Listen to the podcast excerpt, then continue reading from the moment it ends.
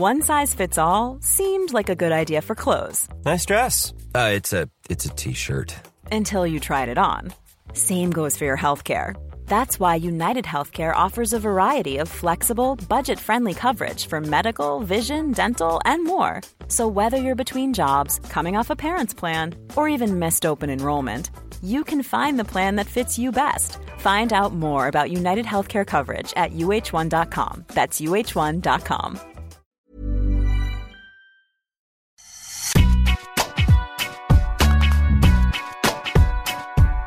Bonjour à toutes et à tous, bienvenue dans Deep Impact, votre podcast tennis sur Eurosport. Je suis Sébastien Petit, ravi de vous retrouver pour débriefer l'actu de la petite balle jaune en compagnie de mon acolyte, le consultant de choc et de charme, bien sûr, Arnaud Di Pasquale. Bonjour, mister. Salut Seb, salut Max. À côté cette semaine, un journaliste de la rédaction qui n'a pas raté une miette de ce qui s'est passé durant la semaine du Rolex Paris Master, Maxime Baptiste est là, bonjour. Bonjour à tous. J'espère que, tout va bien. Vous êtes prêts à revenir sur ce 97e trophée ATP décroché à Paris par Novak Djokovic qui continue sa moisson à 36 ans. Rien ne l'atteint en ce moment. hein. À travers la stat de notre partenaire Joseph Matt, nous reviendrons sur une domination pas prête de s'arrêter qui lui permet même de viser un record que l'on pensait encore inatteignable. Notre débat de la semaine portera sur la rumeur qui court plusieurs semaines. Faut-il déménager le tournoi parisien vers un autre lieu que la Cor Arena? Et enfin, pour terminer, nous nous pencherons sur le Masters. Alors, les filles viennent d'en découdre à Cancun, au Mexique. Les garçons vont s'y mettre dès dimanche prochain à Turin, en Italie. Nous ferons le point sur cette compétition à suivre sur les antennes et applications Eurosport. Je rappelle que ce podcast est à retrouver sur toutes les plateformes d'écoute. N'hésitez pas à nous noter et nous laisser des messages, ça fait toujours plaisir. Même les questions les plus ardues, hein, Arnaud sera ravi d'y répondre, de sa belle plume. Je crois que les jours sont prêts, alors Deep Impact, c'est parti alors vous l'avez sans doute vécu en direct sur Eurosport, Novak Djokovic a remporté le Rolex Paris Masters dimanche face à Grigor Dimitrov en finale. Un match qui n'a pas vraiment tenu toutes ses promesses en termes de jeu, mais, mais, mais qui a sacré pour la 97e fois sur le circuit ATP le Serbe, plus frais que le Bulgare, plus résistant que la maladie qui l'a accompagné toute la semaine, plus fort que tout en somme, hein, Arnaud. Alors plus frais, je sais pas, mais plus résistant certainement, euh, plus costaud mentalement aussi. Euh, en fait, c'est là où il nous bluffe. Alors on, on aurait bien aimé avec Maxime parler un petit peu de Dimitrov parce qu'il nous a quand même bluffé aussi. On est super content de le voir rejouer à son meilleur niveau. C'est vrai. Là, et c'est génial parce que au-delà de son élégance, euh, c'est un super joueur qui, qui varie énormément. Et euh, est-ce que après, euh, on imaginait qu'il causerait des problèmes à Djoko en finale? C'est pas sûr. Moi, on s'attendait quand même. Et puis, Djoko, en fait, sa, grande force, c'est quand il passe ses premiers tours où il en bave, comme il en a bavé là lors du Rolex Paris Masters, il a tendance à monter en puissance. C'est c'est pas, nouveau. Alors, je ne sais pas si c'était une gastro, une intoxication alimentaire. En tout cas, il était vraiment pas bien. Il s'est battu, il s'en est sorti. C'est une espèce de classique chez Djoko. Euh, mais en même temps, c'est humain et c'est normal. hein. Attention, je ne suis pas en train de, de dire euh, qu'il a toujours un problème. Je suis en train de dire que c'est normal quand on joue autant d'avoir des petits soucis euh, physiques. Et en revanche, sa grande force, c'est de réussir à tenir, à s'en sortir, à s'accrocher. Après, il est tellement, enfin, moi, je, je crois qu'il est tellement plus fort que la plupart des autres joueurs, tout simplement. Ça. On ne on, on bat pas autant de records sans être plus fort. Point. Mm. C'est-à-dire qu'à un moment, il a réponse à tout. C'est le plus grand relanceur au monde. Ouais, C'est peut-être de tous les temps. De tous les Euh, temps, je pense. La, la balle revient constamment. Tout, c'est-à-dire Mm. contre les plus grands serveurs aussi. Il les, il les- il les rend fous, il les fait dérailler. Euh, et quand elle revient, elle ne revient pas dans le carré de service. C'est-à-dire qu'il arrive en plus à, à doser en fait son retour même sur des services à plus de 200 km/h et, de- et ça très régulièrement. Cette façon de faire jouer constamment, de tenir sa ligne, de couvrir le terrain, de jouer juste, de toucher toutes les zones, en coup droit comme en revers. Euh, il est pas maladroit à la volée. Et on ne parle pas de son service, mais son service est très performant quand il en a besoin.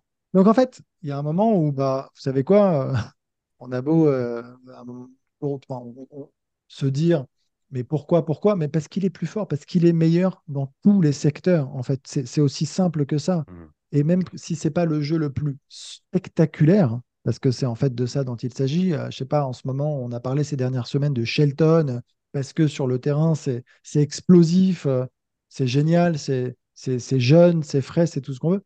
À la fin, euh, y a, je- la, la- la différence, c'est le nombre de victoires. La différence, c'est le nombre de, de- de victoires en Grand Chelem, en Masters 1000. Bientôt, Masters, s'il bat le record absolu, euh, parce qu'il il va vouloir, c'est ce qu'il a dit, tous les battre, ces records. Et là, oui, sur, sur Rolex Paris Masters, il était, c'est vrai, très mal embarqué.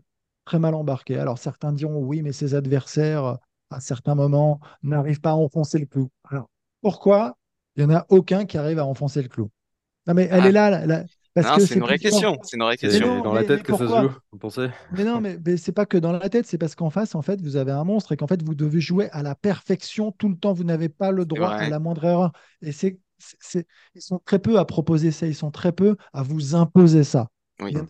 Très, très peu. Et, Voilà. et il a tout. quand même euh, l'une des, des- l'un des joueurs qui a, qui a, qui a brillé sur cette surface parisienne, c'est Grigor Dimitrov. Il nous a offert des matchs fantastiques. Je Medvedev, par exemple, mais euh, Grigor Dimitrov, il a été complètement éteint. Alors, il a quand même perdu pour la dixième fois de suite face à Djokovic. Oui, ça, c'est ça ça, aussi. ça- ça pèse, hein, euh, Maxime.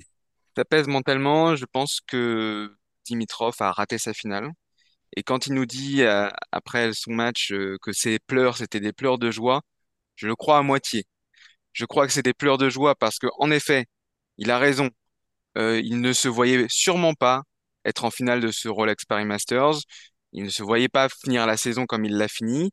Il a vécu des périodes très difficiles et, c'est très appréciable pour lui de, de revenir à ce niveau, de battre un type comme Medvedev de la façon dont il l'a battu, c'est-à-dire à sa septième balle de match, en, voyant Medvedev revenir dans le troisième set et en tenant mentalement pour le battre.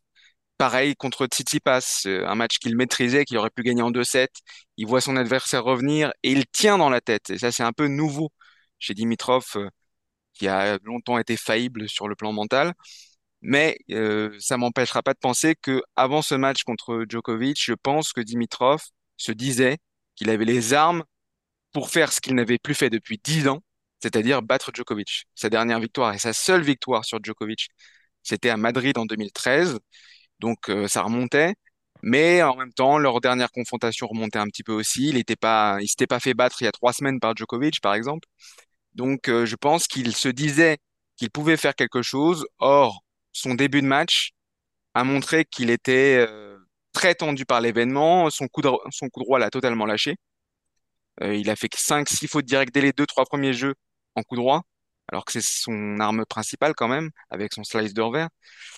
Donc euh, voilà, je pense qu'il était très tendu et je pense que le, le- le poids de cet ascendant psychologique de Djokovic euh, sur lui a pesé beaucoup euh, dans cette finale et euh, c'est pour ça qu'il qu'il l'a perdu. Maintenant, pour revenir sur, sur Djokovic, c'est un, c'est un monstre, c'est un robot. Alors, justement, le, le temps ne semble pas avoir d'effet en fait sur lui. C'est Ah la oui. stat de notre, euh, de notre partenaire Je sais de maths de la semaine. Le Serbe a passé 2h19 en moyenne par match pour remporter le Rolex Paris Masters, donc hors Grand Chelem évidemment.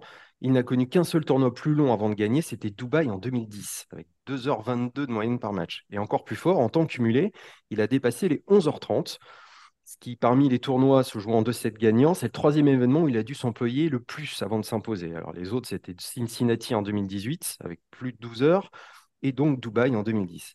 Et là, à 36 ans, eh ben, on a l'impression qu'il reste quand même insubmersible. Oui, c'est ça qui est le plus surprenant en fait, je trouve. C'est sa capacité à récupérer de match en match. Et en fait, sa capacité à concentrer son énergie en fait sur les moments les plus chauds. Moi, ce qui m'a subjugué, euh, Arnaud parlait de la qualité de retour, et euh, à juste titre, contre Roublev, il est quand même mal embarqué. En demi-finale. Il, est mené 1-7-0, il souffre dans le deuxième set, il arrive dans le tie-break, je crois il y a 3, 3 ou 4-3 pour lui, service Roublev, et là, il envoie un retour croisé de coup droit, et c'est un missile, un truc supersonique, un truc à la, à la, à- à- au retour qu'il avait fait contre Federer à, à l'US Voilà, Open j'allais 2000 dire, 2010. ça rappelle d'autres coups aussi où justement là, la bascule, euh, on la voit Incroyable. clairement et on sait que ça, et on sait que ça a changé. C'est ça. Non, en fait, c'était à 5-3. Donc, ça lui permet de, de, de mener 6-3. Et dans la foulée, il sert un ace et, et voilà. Deux points, retour gagnant et ace et, euh, et un set partout, euh, emballé, c'est pesé. Donc, il, il y a, il y a, il y a cette euh, façon chez lui de sortir toujours, de verrouiller toujours son meilleur tennis quand il en a le plus besoin. Donc ça, c'est, assez fantastique. Maintenant, ce que disait Arnaud, je trouve est quand même assez clé aussi, on peut se poser la question quand même de la concurrence. On peut se poser la question légitimement de la concurrence. Parce que quand Djokovic gagne un Masters 1000, ah, je, je vais être, je vais être méchant, hein, mais pour moi, c'est à 60%, allez, 70% de ses capacités. Alors qu'il y a tout le top 10, tout le top 10 dans le Masters 1000 Et un euh, de Bercy. Flamboyant quand même cette Et un. Grégor maintenant, c'est qu'à mon avis, il y a un problème de, quand même de, de, alors je sais pas si c'est un problème de niveau, problème de complexe, j'en sais rien, mais il y a un problème. Le Novak Djokovic de cette semaine, s'il rencontre le Federer de, je dirais même de 2018, vous vous rappelez de la demi-finale fantastique entre Djokovic et Federer à Bercy en 2018, ça avait été un match de 3 heures, il y avait eu euh, six- euh, 7-6, 5-7, 7-6 pour Djokovic. Euh, je peux vous dire que le Djokovic de 2018, sur, sur cette demi-finale, il était bien supérieur à ce Djokovic-là. Et euh, le Federer de 2018 l'aurait battu, ce, le Djokovic qu'on a vu cette semaine. Il l'aurait battu en 2-7. Je dis pas aisément, mais il l'aurait battu en 2-7. T'es Et je pense ça, Arnaud? Après, ça va dépendre, je pense, quand même des tournois. Et là, tu mets en avant un point important, c'est la place du Rolex Paris Masters dans le calendrier. Oui, Euh, forcément, on le sait, chaque année, c'est alors soit c'est une super date parce qu'il y a des enjeux incroyables avec Avec la le Masters. de numéro un mondial, avec le Masters. Et, c'est- et- et- et là, tu, tu- tu retrouves en fait les meilleurs dans les meilleures dispositions, le couteau entre les dents, euh, qui n'ont qu'une envie, c'est d'en découdre.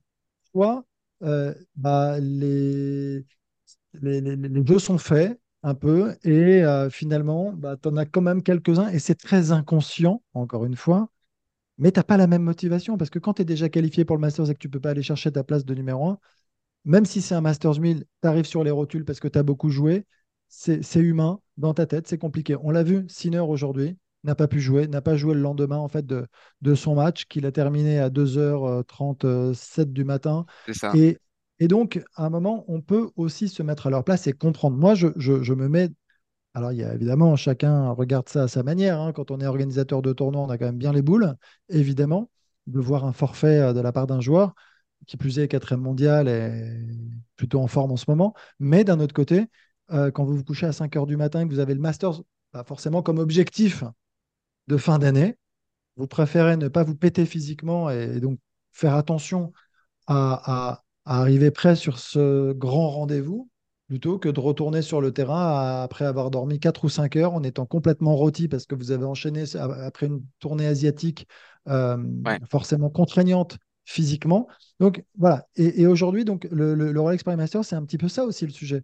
Et quand on parle de saison, de gérer ces saisons, bah, on la gère beaucoup mieux à 36 ans qu'à 20 ans. Ça, c'est certain. Tous les jeunes qui débarquent jouent énormément. Alors après, il y en a d'autres qui continuent. Hein. Roublev continue et jouera toujours beaucoup, par exemple. Tsitsipas, il joue aussi beaucoup. C'est quand même un joueur qui. Et là, là, là, on peut se questionner. Là, on peut se questionner au bout d'un moment parce, parce que euh, est-ce qu'il vaut, vaut, il vaut mieux pas faire du jus, donc de, de, de la fraîcheur, plutôt euh, que de l'usure, parce qu'au bout d'un moment, l'usure mentale, vous êtes obligé de la prendre. En fait, les années sont longues. C'est quand même une vie qui est merveilleuse, mais qui est quand même fatigante. Euh, et quand vous jouez 25-26 tournois par an, c'est beaucoup parce que vous vous entraînez tout le temps, parce qu'il y a peu de coupures finalement. Surtout quand vous faites quart demi à chaque fois. On ne le mesure pas, mais quart demi, c'était vendredi, samedi en course tout le temps. Tu perds, t'enchaînes la semaine suivante, tu dois être prêt lundi ou mardi. Euh, ça te laisse à peine des fenêtres de 24-48 heures. En fait, j'essaie vraiment de, Hmm. de, de- de- de- de faire la projection pour que les gens comprennent en fait à quel point l'enchaînement est infernal d'une certaine manière. Et c'est sur ce point de programmation que Djokovic aussi est très malin, parce que lui, il choisit les événements auxquels il veut participer. Ça peut aussi expliquer le fait qu'il soit peut-être plus en condition que les autres au moment où il faut euh, enfoncer le clou. Ça l'explique et je voulais juste te dire, parce que évidemment, au départ, la, la- la stat que tu donnes de jeu 7 et maths, c'est, elle est, elle est impressionnante, évidemment, euh, mais c'est probablement le joueur le plus sérieux depuis le début euh, de sa carrière sur le Mmh, circuit depuis sûr. toujours. Et Mmh. ça, euh, dans la préparation globale, il y en a même certains qui ont tendance à le pointer du doigt en mettant en avant le fait que c'est too much, exagéré, que... mais à la fin, il met tout en place, tout en place pour son projet sportif depuis Mm. le début, mais à un point où tout est millimétré. Et je suis pas sûr Alors, je me trompe peut-être, mais je ne suis pas certain, même qu'un, on parlait de Federer, qu'un Federer, qu'un Nadal et que tous les autres l'aient fait de la même manière. Je suis même pas Mm. sûr. Non, je pense que de ce point de vue-là, il est, il est, il est assez exceptionnel et il y a un truc qu'il faut qu'on, s- dont, dont il faut qu'on qu'on se rende compte, c'est que on dit beaucoup, oui, il a pas joué depuis un mois et demi. Donc depuis euh, la- la- le match de Coupe Davis hein, avec la Serbie euh, 10 septembre. C'est vrai, mais Djokovic, il a insisté là-dessus en conférence de presse. Ça fait trois, quatre semaines avant le Rolex Paris Masters qu'il se prépare et qui, euh, et qui met les bouchées doubles à l'entraînement pour arriver dans une condition qui lui permette de, malgré le, manque de rythme, de, bah, de performer tout de suite. Donc ça, c'est, il laisse rien au hasard. C'est, ça, c'est, c'est évident. Maintenant, le paradoxe de ce que tu dis, euh, Arnaud, c'est que tu disais, euh, le Rolex Paris Masters, ça dépend. Soit tout le monde euh, a des objectifs élevés, soit c'est la fin de la saison. Et ça. Oui, bah sur cette semaine, il y avait, euh, il y avait beaucoup d'enjeux. Il y avait deux places encore dans le Masters euh, à attribuer. Ils l'ont été euh, finalement le vendredi soir. Et il y avait la place de numéro un mondial entre Novak Djokovic et Carlos Alcaraz. Et là, c'est, c'est quasiment fini. Pourquoi? Parce que Djokovic a gagné le tournoi. Il a 1490 points d'avance à la race sur Carlos Alcaraz. Il lui suffira de gagner un match au Masters ou même qu'Alcaraz en perde un, c'est-à-dire en, en poule, pour qu'il ait euh, la place de numéro un mondial. Donc, il y avait un vrai enjeu à Bercy là-dessus. Sauf que. Alcaraz n'était pas dans les conditions pour le, pour le faire. Djokovic, oui. Non, mais regarde après sur les enjeux, Urkac, il y avait l'enjeu justement d'être dans les 8. Tu as vu la nervosité d'Urkac sur son match euh, justement euh, qu'il perd contre, euh, Dimitrov, contre Dimitrov? Mm. Tu ouais, vu? je, Il je- est je- hyper nerveux. Il était début de match. aussi. Hein. en début de match, ouais. En début Il de match. en- début du match. Ah, moi, j'ai Physiquement, trouvé il était dur, fou. hein, dans le dur. Ouais. hein. Ensuite, J'ai ensuite, trouvé je, je, tr- je trouve que les deuxième et troisième sets, c'est quand même du très très mais haut attends. niveau. Et Ouais, non, mais il y a un break au deuxième. Ouais, Attends, même le deuxième, c'est border, c'est border, il c'est sûr. hop, un break, bam, Mm. pour aller chercher le deuxième. Mais globalement, l'enjeu, en fait, c'est aussi ça qui est. Bien bah, sûr, c'est le sûr. sport, et c'est ça, c'est fou. Ça, ça altère forcément ta manière de jouer. Et c'est là où Joko est plus fort que tous les autres. Dans ces moments intenses d'émotion, c'est incroyable. On finit sur ce, thème de Djokovic. Le voilà désormais avec six trophées cette année. C'est son meilleur total depuis 2016.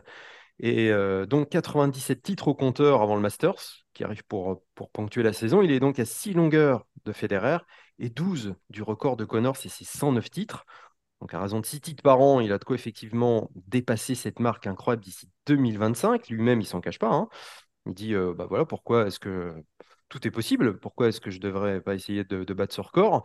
Euh, j'en ai 12 de moins euh, et j'ai encore quelques belles années devant moi. Donc à l'écouter, pour lui, Federer a redoublé, c'est quasiment acté, hein, c'est plus qu'une question de temps. Et Connors n'a qu'à bien se tenir. Donc comme en Grand Chelem, ça vous semble aussi euh, écrit d'avance? Non? Écrit d'avance, j'irai pas jusque-là. Hein. Pas jusque-là.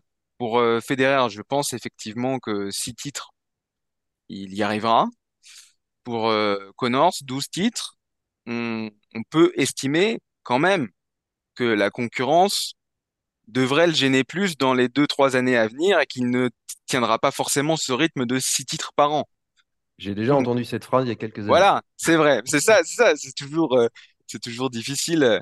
Mais ce qui est, ce qui est marrant dans cette stat de six titres par an, c'est qu'elle n'était plus euh, effective depuis quelques années, justement. Parce que c'est la première fois qu'il regagne six titres depuis 2016, il me semble, ou quelque chose comme ça. Donc c'est depuis six ans, il me semble, ou un truc comme ça. C'est temps, ouais. Voilà, sept ans. Oui. Donc donc c'est pas c'est pas acté, c'est pas gravé dans le marbre. Ce qui est sûr, ce qui est sûr, c'est qu'il ne donne pas de signe de faiblesse, et notamment sur le plan physique. Euh, c'est cette stat que juste cet Matt nous donnait au, au début de l'émission. 2 heures, euh, 2h15 euh, 19. par match. Pour, en, en, encha- en enchaînant tous les jours. C'est ça, il n'y a pas de jour de repos. C'est ça qui est fou. Ça montre que le type récupère encore à 36 ans d'une manière extraordinaire. Donc, à mon avis, le physique ne sera pas euh, une limite. Le mental, je vois pas, vois pas non plus. La seule limite qui peut y avoir pour lui, à mon avis, c'est si les autres encore progressent, progressent, progressent et l'empêchent de battre ce fameux record de, de Connors. Mais euh, il est dans ses cordes pour moi. Il est dans bien ses cordes. finir par arriver, cette concurrence qui se réveille. C'est jouable, ouais, c'est jouable. Moi, je suis, euh, c'est assez rigolo, je sais pas, mais quand, quand vous allez sur son palmarès, alors euh, quand on dit il a gagné six tournois cette année, à chaque fois, sur les six tournois en dehors du premier pour se mettre un peu en jambes, c'est la mise en bouche, c'est Adélaïde. Ensuite, c'est trois grands chelems et des Masters 1000. C'est assez rigolo. Et il fait finale à Wim, il hein, ne faut pas l'oublier. Et Mhm. puis, euh, je, je- je souris quand je, quand je vois sa, sa saison 2015 et tous ces titres. C'est monstrueux. Non, mais je- Mm. c'est quand même vertigineux. Et donc, oui, le- tous ces records, bah, évidemment qu'il va vouloir essayer de les battre. Et il aurait, rai- il aurait tort pardon, de, de s'en priver. hein. Et il, va- Mais il va probablement, il va probablement y arriver. ouais. ce qui, ce qui me, ce qui me frappe, c'est sa mentalité. En conf de presse, il a, il a aussi dit, euh, donc on, on le félicitait pour sous- tous ces nombres, hein, 40 Masters 1000, 97 titres. On les égrenait 7 fois euh, Bercy et tout ça.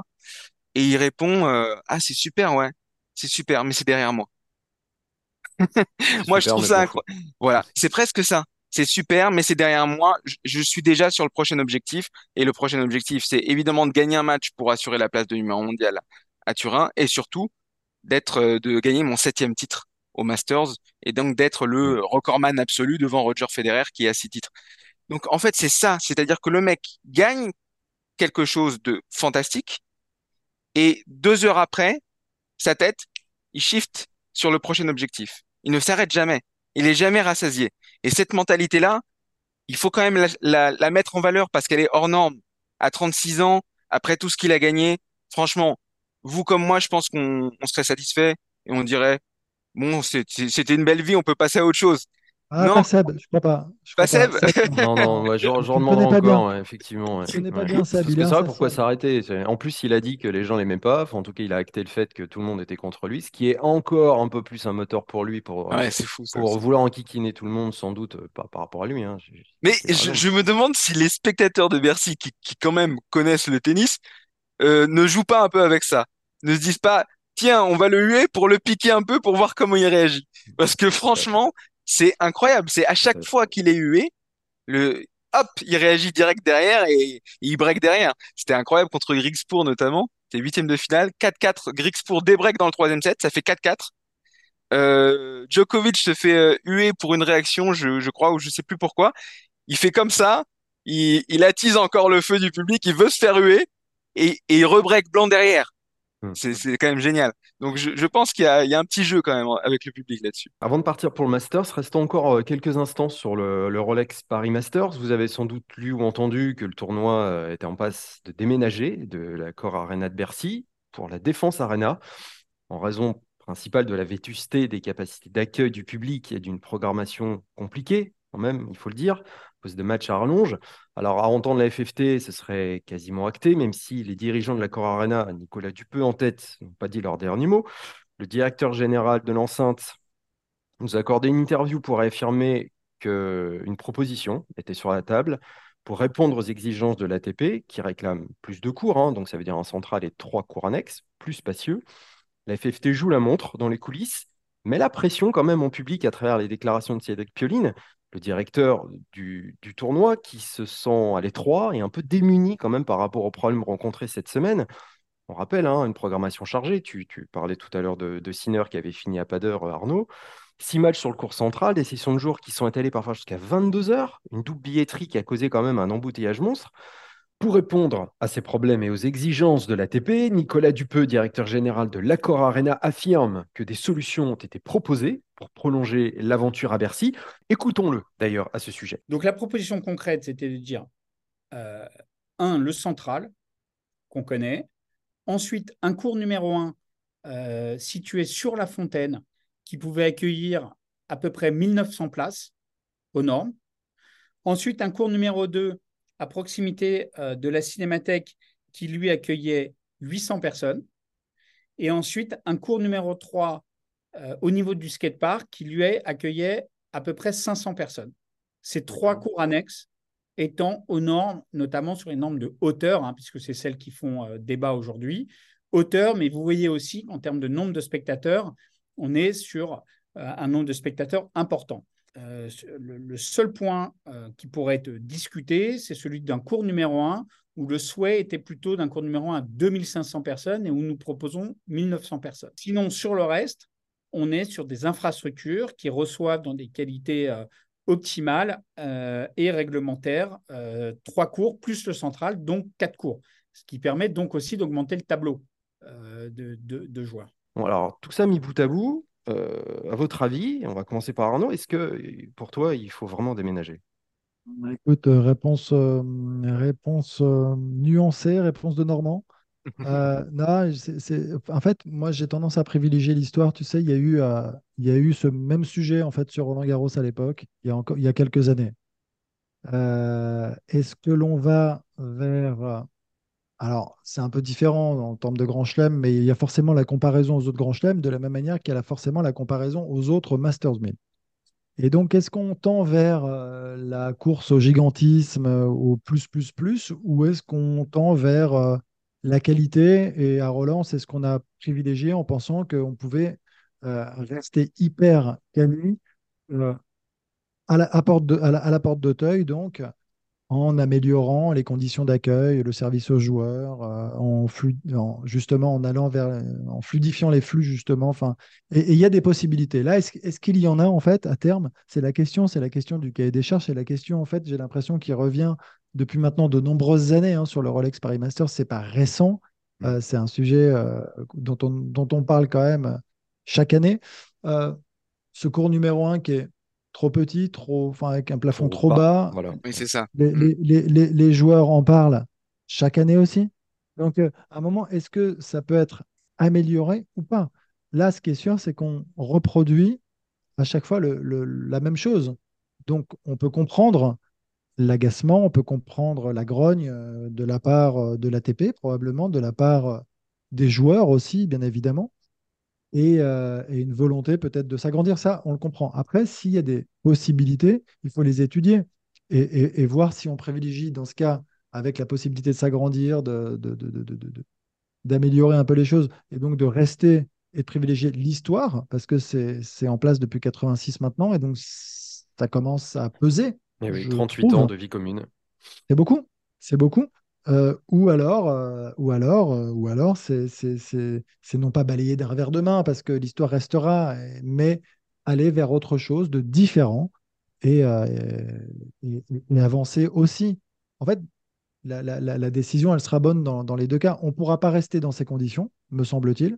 Donc, ça voudra dire que de toute façon, il faudra trouver des améliorations possibles, la possibilité de s'agrandir, de faire autrement. Et si c'est pas le cas, faut, faut- j'imagine que de toute façon, là, dans, à, la Défense, c'est ça? Arena? Oui. Euh, bah, il y a- oui.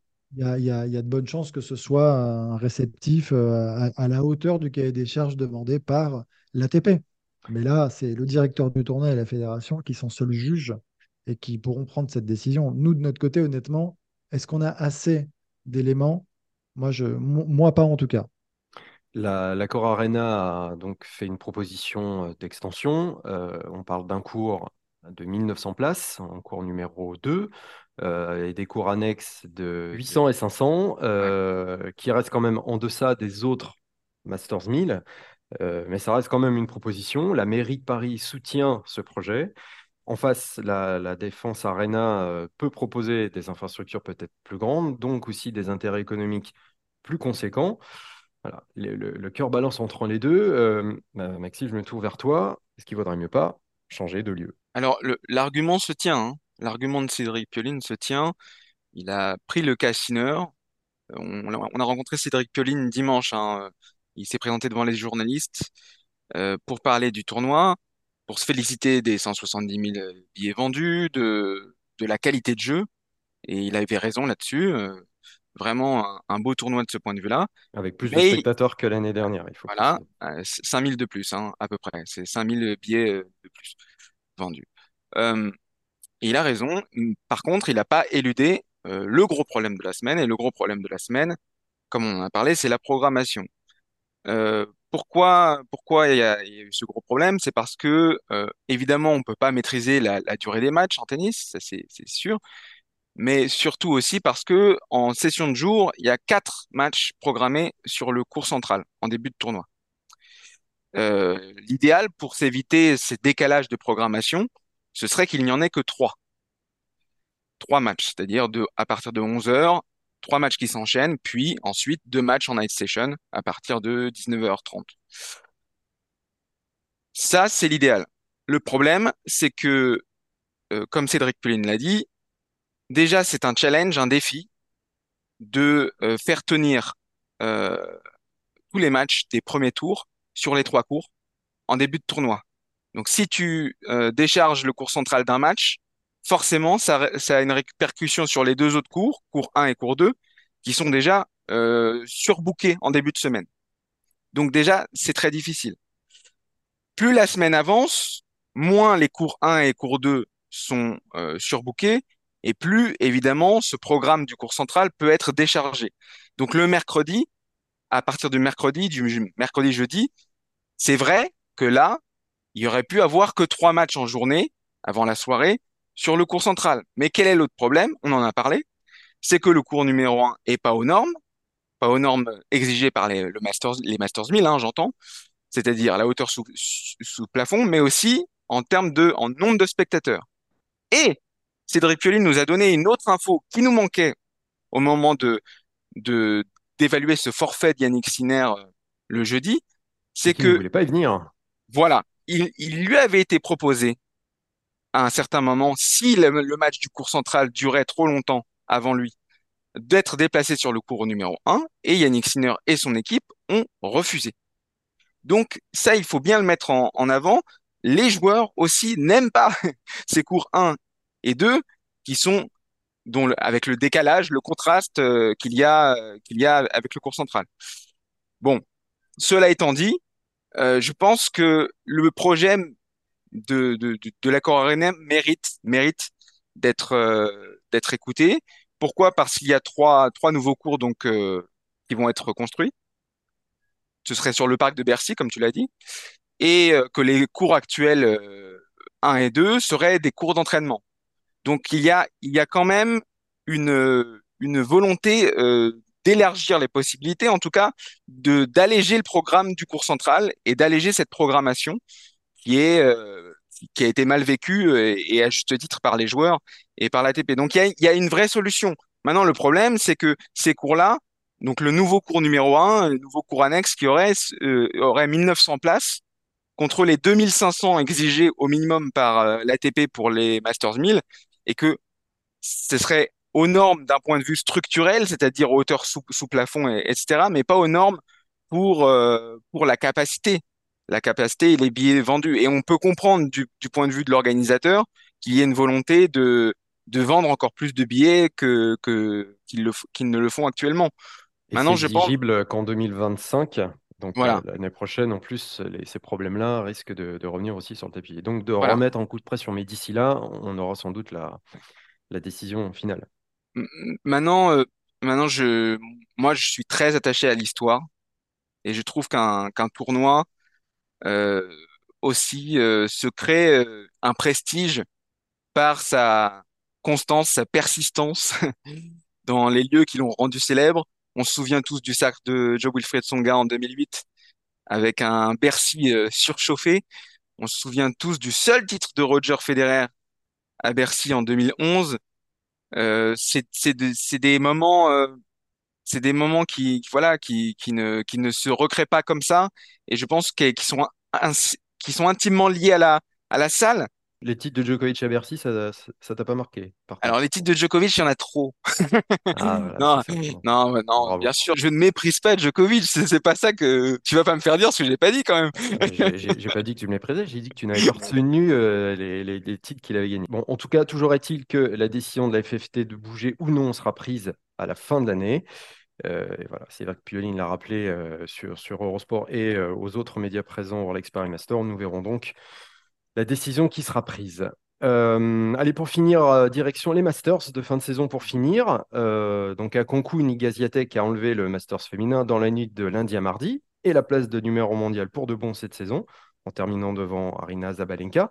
Dès dimanche, les hommes seront à Turin pour en découdre à leur tour, tournoi indoor que vous pourrez suivre d'ailleurs sur les antennes d'Eurosport du 12 au 19 novembre. Et place à l'œil de Dieu qui a voulu revenir sur l'un des grands absents de cette grand-messe de fin de saison. Oui, tout à fait. Alors j'aurais bien aimé aussi euh, parler de Sviatek qui a quand même balayé tous ses adversaires. Voilà, c'était la petite parenthèse. Incroyable Masters quand même, dont on n'a pas beaucoup parlé euh, pour des raisons diverses et variées, mais en tout cas une Sviatek euh, phénoménale sur cette fin de saison. Le grand absent de ce Masters, pour moi, c'est Casper.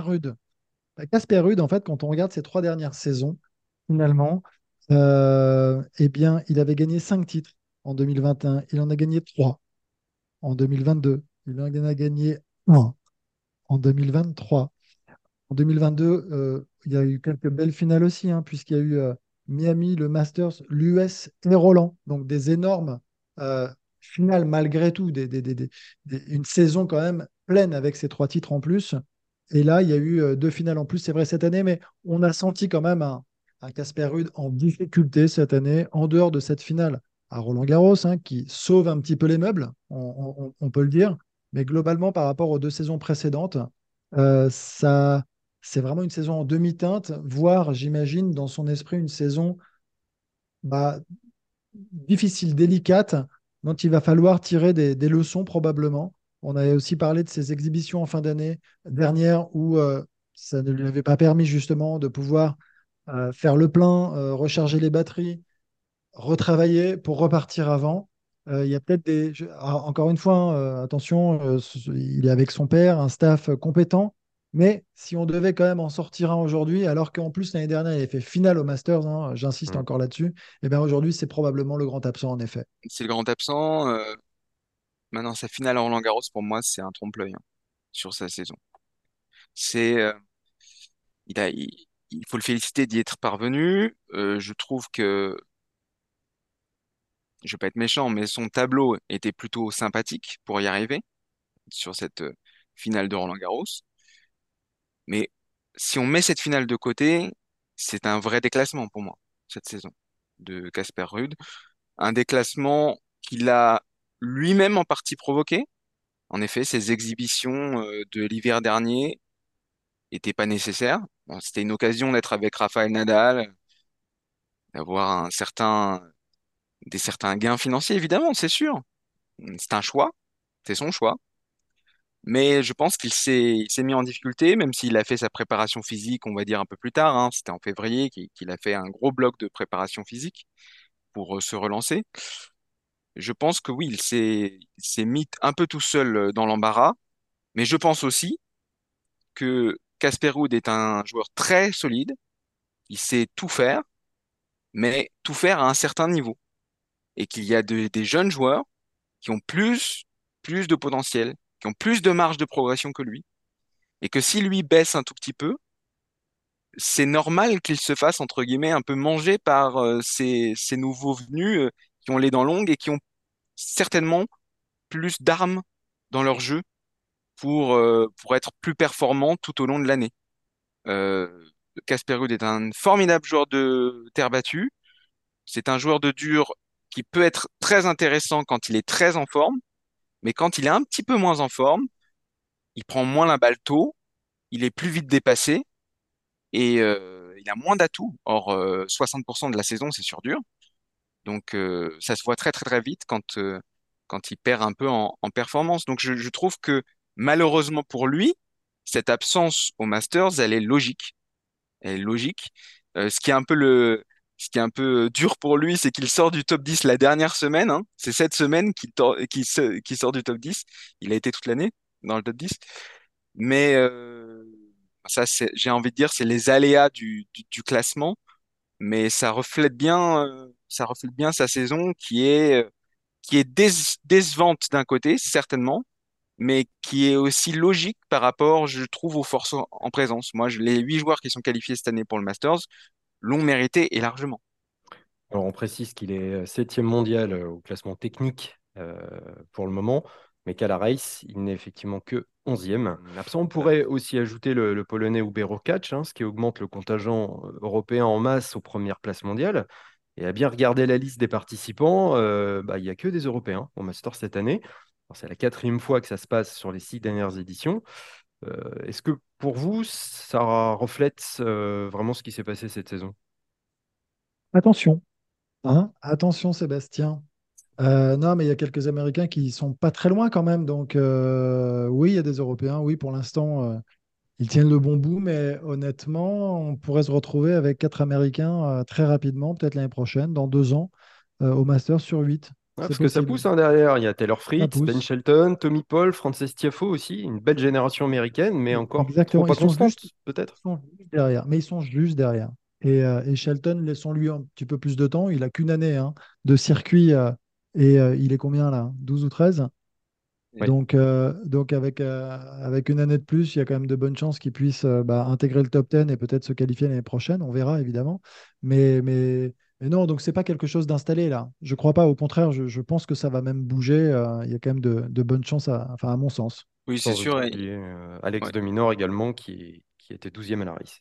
Exactement. Et puis, euh, on peut espérer, par exemple, qu'un on peut espérer, par exemple, qu'un Félix auger l'année prochaine réagisse par rapport à cette année qui a été difficile pour lui. Je pense que son classement actuel ne reflète pas le, le niveau qu'il peut atteindre, qu'il doit atteindre, j'ai envie de dire. 29e à la race, hein, lui, est complètement euh, très, très loin. oui, il a complètement raté sa saison, on peut le dire. Il, a raté sa saison, mais c'est pas, à mon avis, son, son, niveau, euh, son niveau moyen, ça, ça, ça reflète pas ça. Euh, il y a une semaine ou une semaine avant le Masters, ils étaient quatre Américains dans le top 15. Donc là, c'est maintenant, c'est ils sont un tout petit peu moins parce que Shelton a reculé de deux places, il est 17e, je crois, maintenant. Enfin bref, mais ça veut tout dire. Ça veut dire de, que la densité américaine est vraiment de retour. Et si moi je dois en citer deux qui, à mon avis, seront très régulièrement, ou ont le potentiel pour être très régulièrement au Masters dans les années à venir, c'est évidemment Shelton et Corda. Sébastien Corda qui est... Bien sûr, Corda qui va pousser, c'est certain. Pousser, c'est, euh, je, parlais de saison en trompe-l'œil pour euh, Casper Rude, mais c'est aussi une saison en trompe-l'œil, mais inversée, j'ai envie de dire, pour Corda parce qu'il avait commencé très fort avec une finale à Adélaïde et un quart de finale à l'Open d'Australie. Il avait tout pour bien enchaîner. Il s'est blessé au poignet et ça lui a mis, foutu en l'air quatre mois de l'année, quatre ou cinq mois de l'année. Et il est revenu très fort en, fin de saison. Donc je pense que s'il avait pu disputer une saison complète, il, aurait été aussi très à la lutte pour, pour ce Masters-là. Donc euh, je pense que non, c'est pas gravé dans le marbre cette domination européenne. Tu m'aurais posé la question il y a cinq ou dix ans, je t'aurais dit oui, vraiment. Il y avait une grosse, gros, un, gros décalage entre les Européens et les Américains et le reste du monde, j'ai envie de dire. À mon avis, ce sera plus le cas dans les, années à venir. Bien voilà, ce sera le mot de la fin. Euh, merci, messieurs. Euh, je rappelle que le Masters de Turin sera donc à suivre sur les antennes et applications Eurosport à partir de dimanche. Le tirage au sort des groupes aura lieu, lui, euh, jeudi.